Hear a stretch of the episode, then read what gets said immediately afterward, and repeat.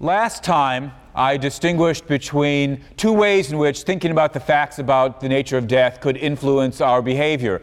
On the one hand, it could give us reasons to behave or respond differently, and on the other hand, it could merely cause us to behave differently. Uh, insofar as it just happens to be some fact about human psychology that we behave this way or that way, perhaps the appropriate way to deal with the facts of death would be to simply disregard them.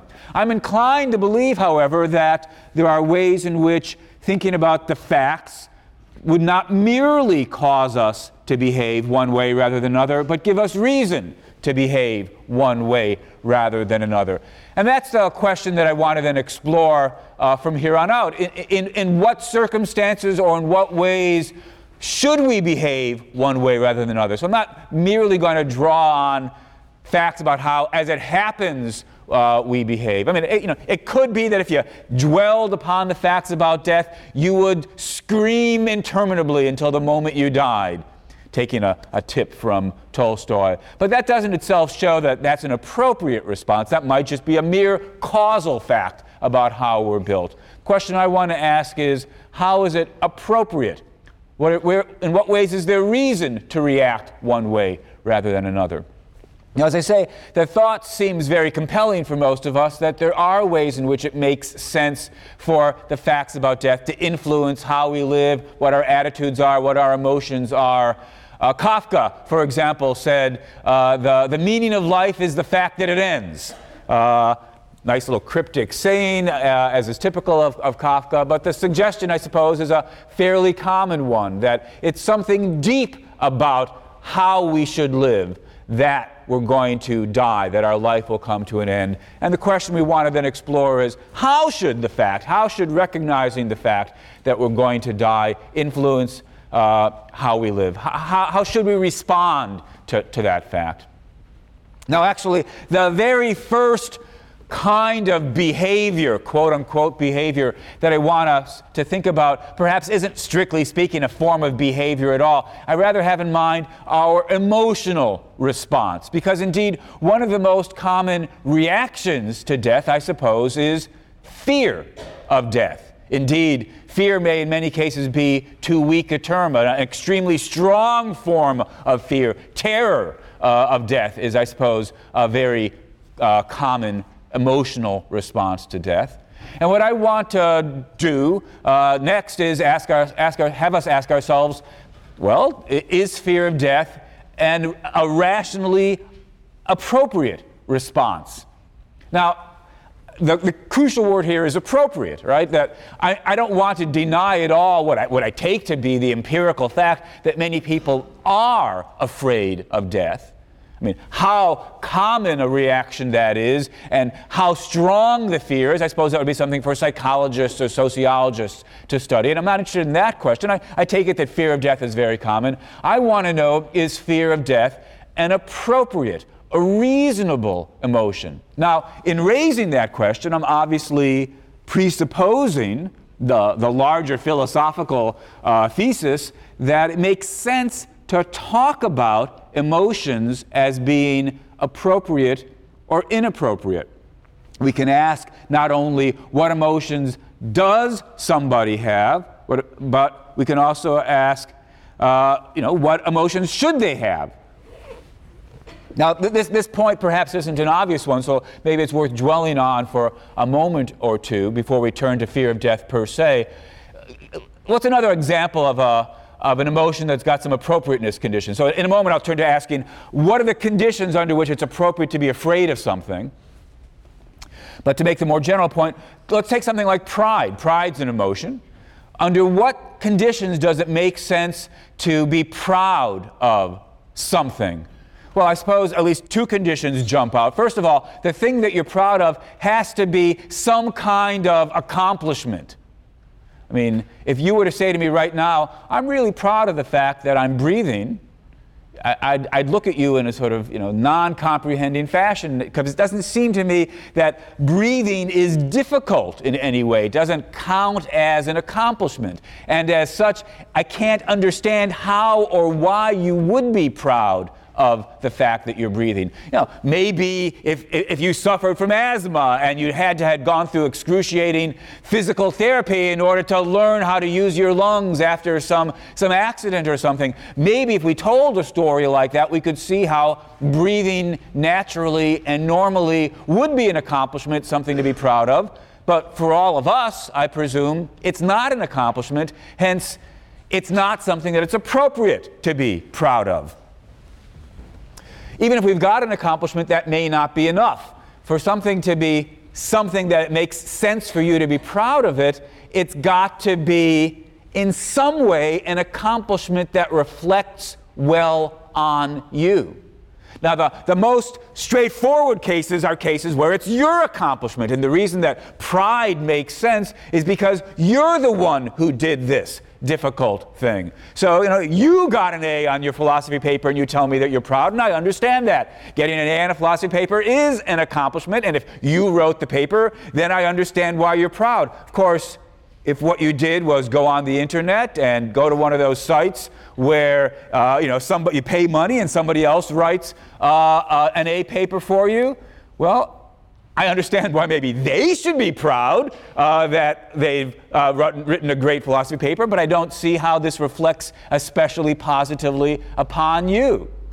So again, there's a kind of appropriateness condition for pride where where the, the, the, object or, the, or the, the, the event or the activity that you're proud of or the feature has to somehow reflect on you. Now, that's not to say that it's got to be your accomplishment, at least not in any straightforward, narrow sense. Makes sense, for example, to be proud of your children's accomplishments because there's the right kind of connection between you and your children. So, in some sense, it's connected to you. And we can, we can have cases where we wonder about whether or not the connection is tight enough or what exactly the nature of the connection has to be. Perhaps as an American, you took pride uh, when the Americans win some event at the Olympics or the, you know, the Tour de France or what have you. And you say to yourself, well, look, I didn't ride the bicycle, but for all that, I'm an American, an American one. I'm proud.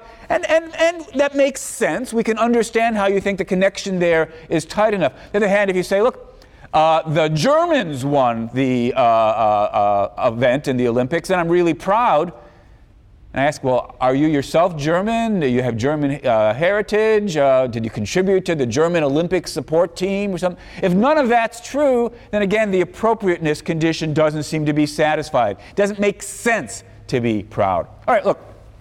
We could spend more time worrying about the conditions under which it makes sense to feel pride. But of course, that's not really my purpose here. My purpose of bringing that in was just to try to make good on the thought that emotions do have requirements.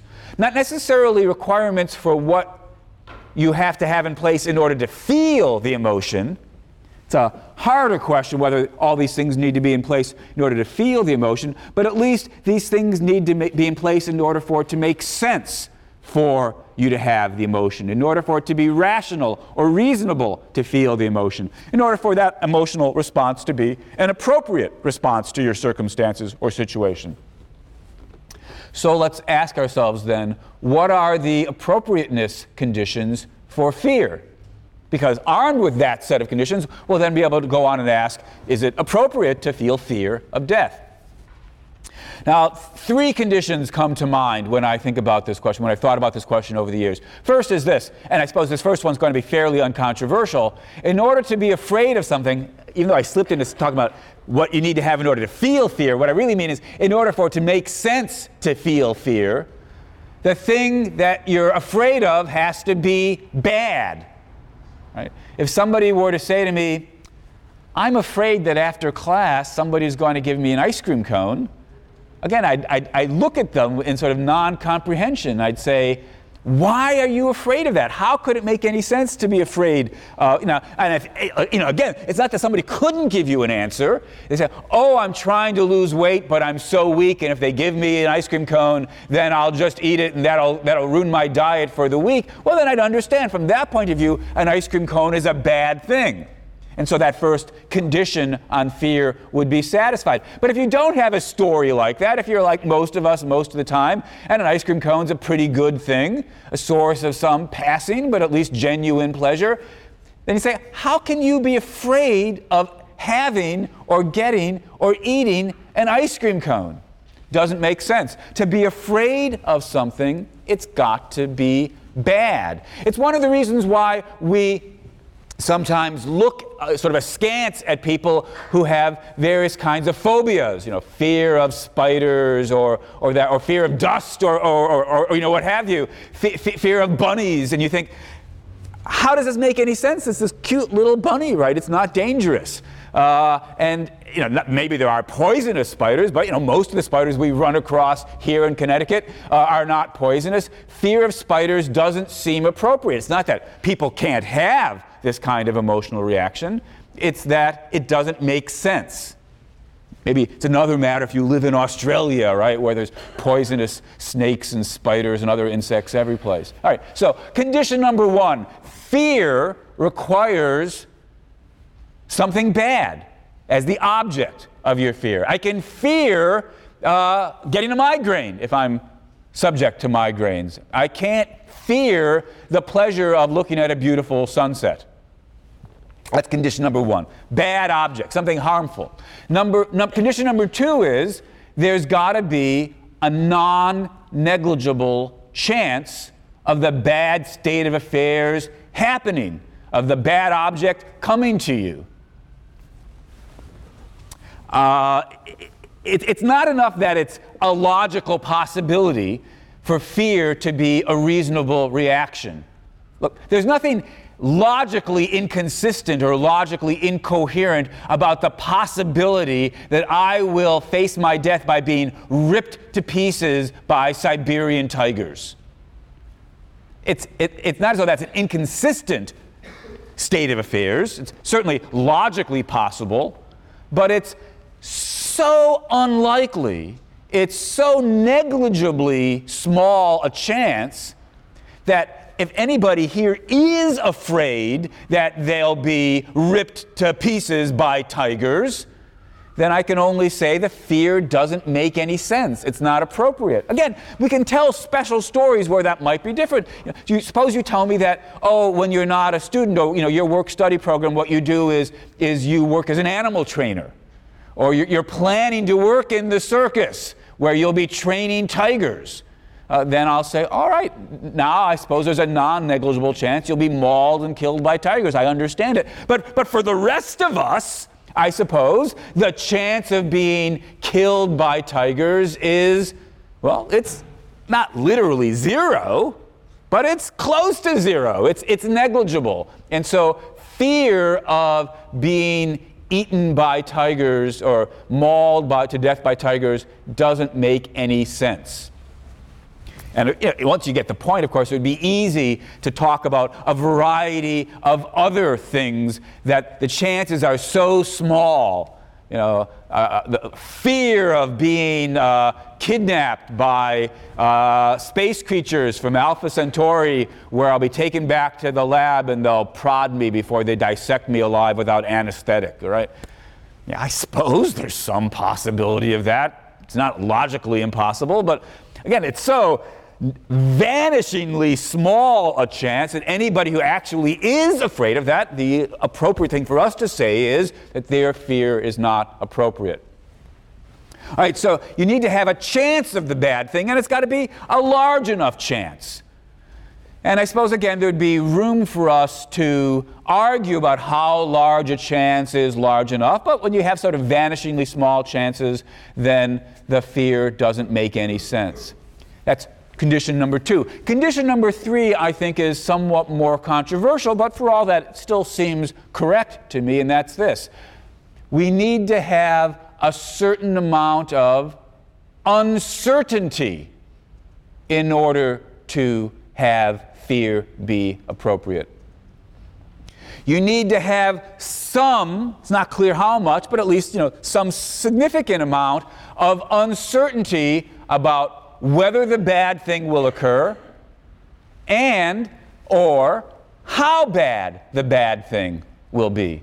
To, to see the point, to see the relevance of this third condition, imagine that a bad thing was going to happen to you with a non negligible chance. Indeed, far from being so small that you know, it's virtually not worth even considering, imagine that it's guaranteed that the bad thing is going to happen.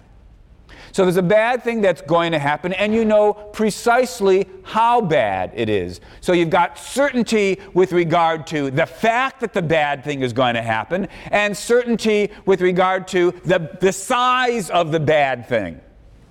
I put it to you that in circumstances like that, fear is not an appropriate emotional response. Suppose that what happens is this. Every day you come to, uh, uh, to school or to the office, whatever it is, and you bring a bag lunch and you put it in the office refrigerator. And, and, you, and you include along with your lunch a dessert, let's say a cookie. And every day at one o'clock, when you go to grab your lunch out of the refrigerator, you look inside and you see somebody has stolen your cookie. Well, it's a bad thing. It's not the worst thing in the world, but it's a bad thing to have somebody steal your cookie. And, and furthermore, this is more than a negligible chance. So we've got condition one, condition two in place bad thing and a non negligible chance of it happening. In fact, not only is it not a negligible chance that it's happening, guaranteed, happens day after day after day after day. Bad thing, guaranteed, and you know precisely how bad it is. I put it to you fear in that case doesn't make any sense. Mind you, there are other negative emotions that probably make sense, like anger and resentment. Who does this thief, whoever it is, think that he or she is to be stealing your cookie? They don't have the right to do that. You can be angry. You can be resentful. You can be sad that you don't have a dessert day after day after day. But you can't be afraid because there's nothing here that it makes sense for you to be afraid of. Again, being a little sloppy, maybe you are afraid, but if so, fear doesn't make sense. When you know for a certainty that the bad thing is coming and how bad it is. I mean, suppose that the thief strikes at random, taking different people's desserts from different bags at different times of the week, and you never know who he or she is going to steal from, then you might be afraid that you'll be the person who, whose uh, you know, cookie got stolen. Or, or cookie seems to you too silly an example. Imagine that what happens is somebody breaks into dorm rooms. There's been a thief going around various dorms uh, on campus and, and stealing the computer from the dorm room. Well, there, Fear makes sense. You're afraid that they'll steal your computer. Bad thing, non negligible chance, and lack of certainty. On the other hand, suppose what happens is this is one of those thieves like you always have in the movies where he's such a master thief or she's such a master thief that they take pride in their work, and so they announce it. They take out an ad in the Yale Daily News, and they say, you know, on Wednesday, April 27th, I shall steal from, you know, I'll steal the computer from so and so's room. And it doesn't matter what precautions you take, right? Something always happens, and that person's computer gets stolen. Well, again, you could be angry, you can be pissed, you can be annoyed, you can feel stupid that you didn't take adequate precautions. But when the ad appears with your name and that date, and all year the thief has always carried through on the announced theft, I put it to you fear doesn't make any sense. Because if you know exactly what the size of the harm is going to be, and you guarantee that the harm is coming, fear is no longer appropriate. Suppose that I have a little torture machine, little pain generator, where I put your hand down and I hook it up to the electrodes and I, and I crank the dial and I pull the switch and you feel an electric shock. Makes sense to feel fear what the next shock is going to feel like if the shocks vary in their intensity. But if the machines only got, you know, one setting on and off, and all the shocks feel exactly the same, and I've done it for you. So, look, okay, let me show you what it feels like. Feels like that. Oh, not comfortable. Let me show you what it feels like. Feels like that over and over, five, six, seven, eight times. We're doing some sort of weird psychology experiment here. Well, you know exactly that it's coming. You know exactly what it's going to feel like. Fear, I put it to you, doesn't make any sense. Suppose the, the experiment's over now, and uh, you think, you know, you've gotten your $10, and I refuse to let you go. And I say, I'm going to do it one more time. No worse than before. Well, you might not believe me, and that might introduce the element of uncertainty, and then perhaps fear would be appropriate. But if you believe me that one more pain, exactly like the ones you felt before, is coming, fear, anger makes sense, resentment makes sense, sadness that you're going to feel this pain perhaps makes sense, but fear doesn't make sense. So, three conditions. You need to have of something bad. You need to have, on the one hand, non negligible chance that the bad thing's going to happen, and you have to have a lack of certainty. If you've got certainty as to the nature of the bad and certainty that it's coming, then fear doesn't make sense. One of the points probably worth mentioning in passing, even when fear does make sense, there's a kind of proportionality condition that we need to keep in mind as well. Even if there's a non negligible chance of the harm coming, doesn't, and so fear is appropriate, doesn't make fear appropriate if it's, you know, obsessive fear, horrendous fear, tremendous fear, maybe some mild concern is all that's appropriate if the chances are small. Similarly, the amount of fear needs to be proportioned to the size of the bad. That's perhaps why the cookie example, you might think a lot of fear there is not appropriate because even if it comes, how bad is it? Loss of a cookie. All right, so there are some conditions that need to be met before fear is appropriate at all. And on the other hand, even when fear is appropriate, there's still legitimate to ask how much fear is appropriate. So, armed with all of this, let's now turn to the question is fear of death appropriate? And if so, how much? And immediately we see we need to draw some distinctions. Well, what are we supposedly being afraid of when we are afraid of death? And two or perhaps three things need to be distinguished. Well, the, the first thing you might worry about is the process of dying. Some people find that the actual process at the end of their life is a painful and unpleasant one. You know, I've given the example of being mauled to death by tigers or eaten alive by tigers. Well, I imagine that would be a pretty unpleasant way to die. And so, insofar as there is some non negligible chance that you will die a painful death, then I suppose there's some room for some unappropriate amount of fear. Of course, we then have to ask well, what is the chance that you'll die painfully? I've already indicated for people in this room, I rather imagine the chance of being mauled to death by tigers is vanishingly small. So I think no fear of that form of painful death is appropriate.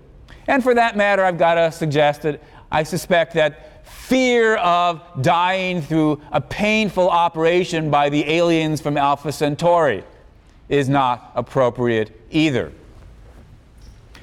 Still, the sad fact of the matter is that there are people in the world who do suffer painful deaths, in particular, of course, because a number of diseases that might kill us off in their final stages are sometimes painful. Now, one of the interesting, th- interesting facts is that we could, of course, minimize or eliminate uh, the pain by giving people adequate pain medication and so it comes as a rather unpleasant bit of news that most hospitals do not provide adequate pain medication in many, many instances at the end of life.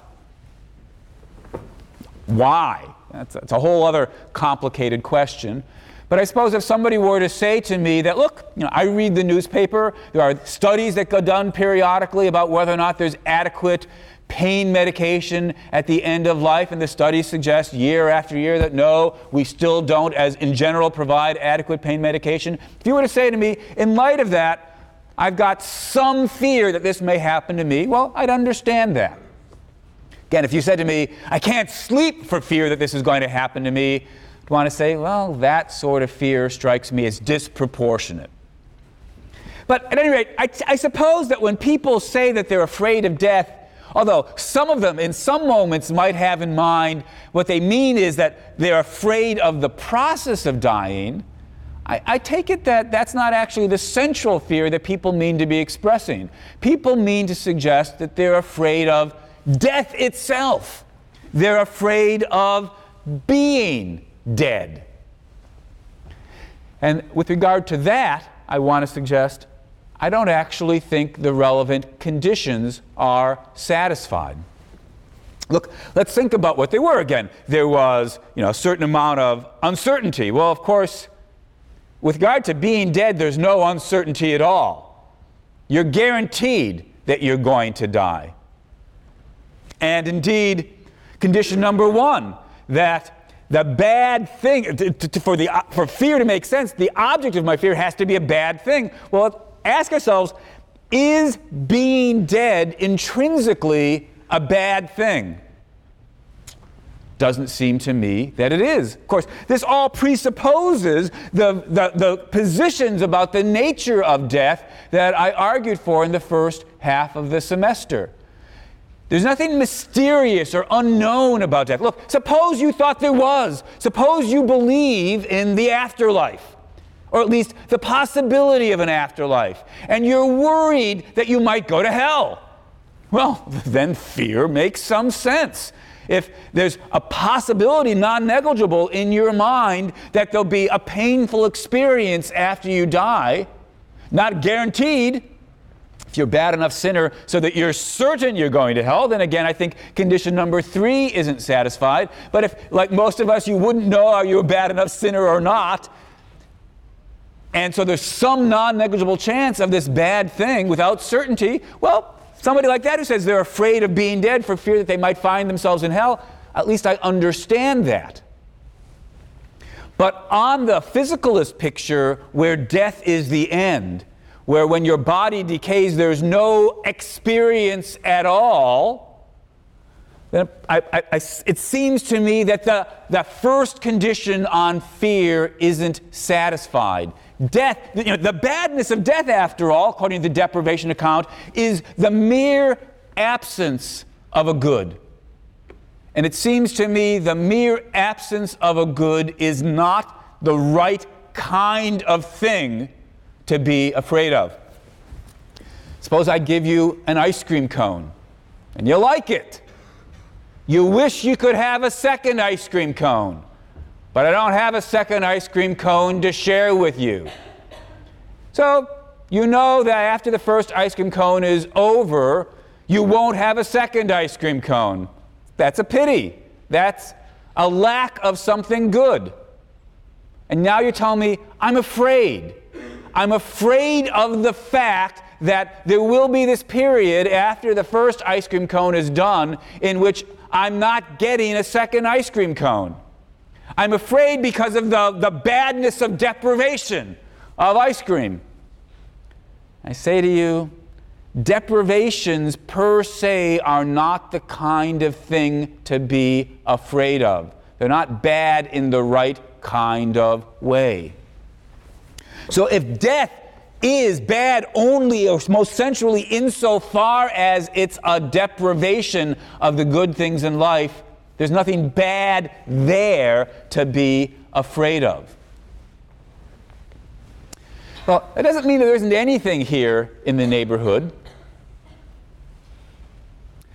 After all, we have to worry not just about the fact that we're going to die, we have to worry about when we're going to die. We might be certain that death is going to come, but we're not certain that death is going to come, you know, a long time from now as opposed to soon. So perhaps the relevant thing to be afraid of is the possibility that you'll die soon. Consider the analogy. Suppose that you're at a party. It's a great party. You wish you could you know, stay and stay and stay, but this is, this is taking place back in high school. And what's going to happen is your mother is going to call at a certain point and tell you it's time to go home. Now, let's just imagine there's nothing bad about being at home, it's neutral. You just wish you could stay, but you know you can't. If you know the call is going to come at midnight, guaranteed, then there's nothing to be afraid of. You might resent the fact that your mother's going to call you at midnight, be annoyed at the fact that she won't let you stay out till 1 o'clock like your other friends, but there's nothing to be afraid of. You, you, know, there it's 11 o'clock, and you're, you're saying, I'm terrified at the fact that the call is going to come at midnight. I know it's going to come. Say, fear there doesn't make sense because it doesn't have the relevant degree of uncertainty. You know exactly what's coming, and you know for a certainty that it's coming. Fear isn't appropriate. Well, suppose instead of what happens is a guarantee that your mother's going to call at midnight, what we've got is your mother's going to call sometime between 11 and 1. Now, some fear makes sense. You know?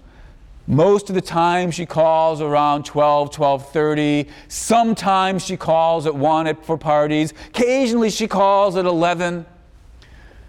You're worried now. There's a non-negligible chance she'll call at 11 rather than sometime later, 12 or 1 o'clock. There's a bad thing, some non-negligible chance, and the absence of certainty. Now some degree of fear makes sense. And perhaps that's what we've got with regard to death? If so, we might say the crucial ingredient here, by virtue of which death is something for us to be, that it's appropriate for us to be afraid of, is because of the unpredictability. Even if we had variability, we might not have unpredictability. That's a point that we touched upon previously. It's the unpredictability that leaves you in a position of not knowing whether death will come soon or death will come late.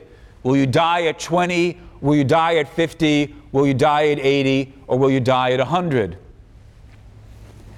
It seems to me that if it weren't for the unpredictability, fear of death wouldn't make any sense at all. Given that we do have unpredictability, some fear of death might make sense. Although, again, it's important to be clear about what it is that it makes sense to be afraid of. It's not being dead per se. I remain of the opinion that being dead per se is not the sort of thing it makes sense to be afraid of once you've concluded that death is the end. The only thing that it might make some sense to be afraid of is that you might die too soon, earlier rather than later. Of course, having noted that point, we then have to ask well, how much fear is appropriate? How great is the chance that you'll die too soon? Your fear needs to be proportioned to the likelihood how likely is it that you will die in the next year, or five years, or for that matter, 10 or 20 years? Fact of the matter is, for most of you, almost all of you, the chances are very unlikely indeed. Not quite negligible, but rather small. For a healthy 20 year old, for example, the chances of dying in the next five or 10 years are extremely small. In which case, even if some slight fear might be called for, no significant amount of fear seems called for. So, if somebody were to say to me, Look, the facts about death are so uh, overwhelming that I'm terrified of death. All I can say in response is not that I don't believe you, but for all that, it seems to me terror of death is not an appropriate response. It doesn't make sense given the facts. Now, having said that, that doesn't mean that there may not be some other emotion, some other negative emotion that is appropriate. Fear of death strikes me as, for the most part, overblown. It's widespread, I suppose, but for the most part, inappropriate. But that doesn't mean that, you know, as I've suggested before in working through some of these examples, sometimes anger makes sense. Sometimes resentment makes sense. Sorrow, regret, sadness, that may make sense. So, in having argued that for the most part fear of death does not make sense, I haven't yet given us any reason to think that there might not be other emotions, negative emotions, that do make sense. So, let's ask what about some of those other possible emotions?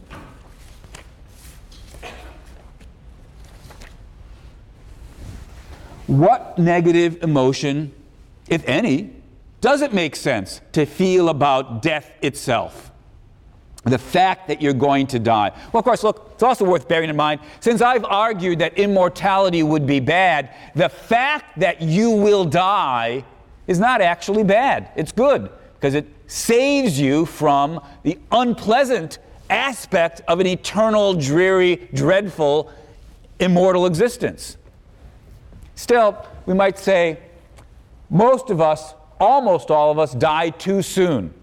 So, what about that? What's, what's, what's the. We, we die before life has yielded up all the goods that it could have given us. So, what is the appropriate negative emotional response here? Or is there one? Well, I suppose the, the natural second suggestion is anger. You might say, look, maybe fear isn't right, isn't appropriate, but anger.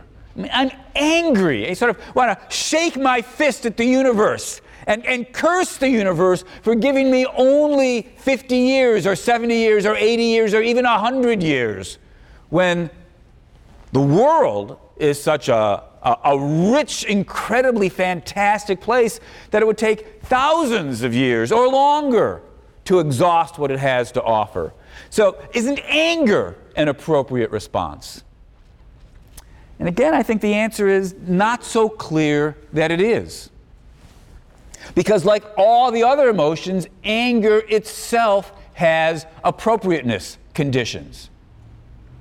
In order for anger to make sense, well, here's condition number one. It seems to me it's got to be directed at a person, it's got to be directed at an agent, it's got to be directed at something that had some choice over what it was doing to you.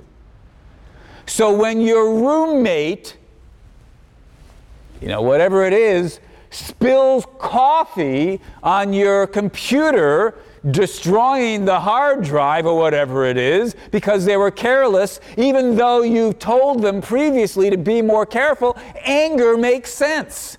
It's directed at your roommate who's a person who had some control over what they were doing. Your, your roommate's an agent. If you want to get angry at me, for the grades that you receive in this class. Well, at least condition number one makes sense. You're directing your anger at an agent, at an individual person who has some control over how I behave, how they behave. Condition number two, I suppose, this may not be all the conditions, but at least the second one is anger makes sense when and only when the agent has wronged you has treated you in a way that it was morally inappropriate for them to treat you. If your roommate has been uh, doing things that you don't like, but they haven't done anything wrong, anger doesn't make sense. When you are angry at them, you are revealing the fact that you think they've mistreated you. Mistreatment requires the notion of they've behaved toward you in a way that morally they shouldn't. All right, these strike me as two conditions that need to be in place in order for anger to be a, an appropriate emotional response. Of course, again, we no doubt feel anger in other cases. Although typically, when we're angry at inanimate objects, it's because we've personified them. right? Your, your, your, your paper is due, you're rushing off to class, you're about to print it out, and your computer crashes. And you get angry at the computer. Well, what's going on there, I suppose, is you've personified the computer. You have fallen into the trap understandable, natural, of viewing the computer as though it was a person who had deliberately chosen to fail right now, letting you down yet again. And you know, I, I, understand this sort of behavior. I, I, I, do this sort of thing as well. But of course, you can step back, at least once your anger has subsided, you can step back and say, look, getting angry at your computer doesn't really make sense because your computer is not a person. Your computer is not an agent. Your computer didn't have any choice or control. Suppose that, uh, all right, take those two conditions and now ask ourselves does it make sense then to be angry at the fact that we're going to die? And I suppose the, the answer is going to be well, look, who is it or what is it that you think is the cause of our mortality? or the fact that we only get our 50 or 80 years. Here's, here's two crude, basic alternatives. You might believe in God, a kind of classic theistic conception of God, according to which God is a person who makes decisions about what to do, and God has, well, condemned us to death. That's what happens in Genesis, right? God punishes Adam and Eve uh, by making them die. All right, that's picture number one. Picture number two is you, you just think there's this impersonal universe, atoms swirling in the void, coming together in various combinations. But there's no person behind the scene controlling all of it. Let's, let's consider the two possibilities. Possibility number one God. Well, look, if you've got the God view, at least we satisfy the first of our appropriateness conditions. We can say, look, we can say, I'm angry at God for condemning us to a life that's short, that's so inadequate relative to the riches that the world offers us. That's condition number one. But what about condition number two? Condition number two, after all, requires that God has mistreated us in giving us our 50 or 80 or 100 years. And is that the case? Has God wronged us? Has God treated us in some way that isn't morally justified? If not, anger at God, resentment of God wouldn't make sense. Suppose your roommate comes into the suite and has a box of candy, and he gives you a piece of candy and you enjoy it. And he gives you a second piece of candy and you enjoy it. And he gives you a third piece of candy and you enjoy it. And you ask for a fourth piece of candy and he won't give it to you. Has he wronged you? Has he treated you immorally? Does he owe you more candy? It's not clear that he or she does. But if not, then being angry, again, I would certainly understand it if you got angry, in the sense that it's a perfectly common enough response, but is anger an appropriate response to your roommate for giving you something and then not giving you more? It's not clear that it is an appropriate response. The appropriate response actually seems to me to be not one of anger, but gratitude. Your roommate didn't owe you any candy at all, and they gave you you know, four pieces, or whatever it was the number just was. You might wish you could have more. You might be sad that you can't have more, but anger doesn't seem appropriate. God doesn't, as far as I can see, owe it to us to give us more life than what we get. Well, suppose we don't believe in the God theory, but the universe theory. Well, then, of course, even condition number one isn't satisfied. The universe is not a person, is not an agent, has no choice and control. And as such, again, it just seems to me that anger then you know i can i can lift my fist and curse the universe of course what i'm doing then is i'm personifying the universe treating the universe as though it was a person that deliberately decided to make us die too soon but however common that response might be, it makes no sense rationally if the universe is not a person. It's just atoms swirling, forming various kinds of combinations. Anger at the fact that I'm going to die or die too soon doesn't make sense either. Well, what about sorrow? Maybe I should just be sad at the fact that I'm going to die too soon. And I think some emotion along that line does make sense. The world's a wonderful place. It would be better to have more of it. I'm sad that I don't get more, that I'm not going to get more. But having had that thought, I immediately find myself with another thought. Although it's a pity I don't get more, I'm extremely lucky to have gotten as much as I get. Universe is just this swirling mass of atoms forming clumps of various kinds of things and dissolving.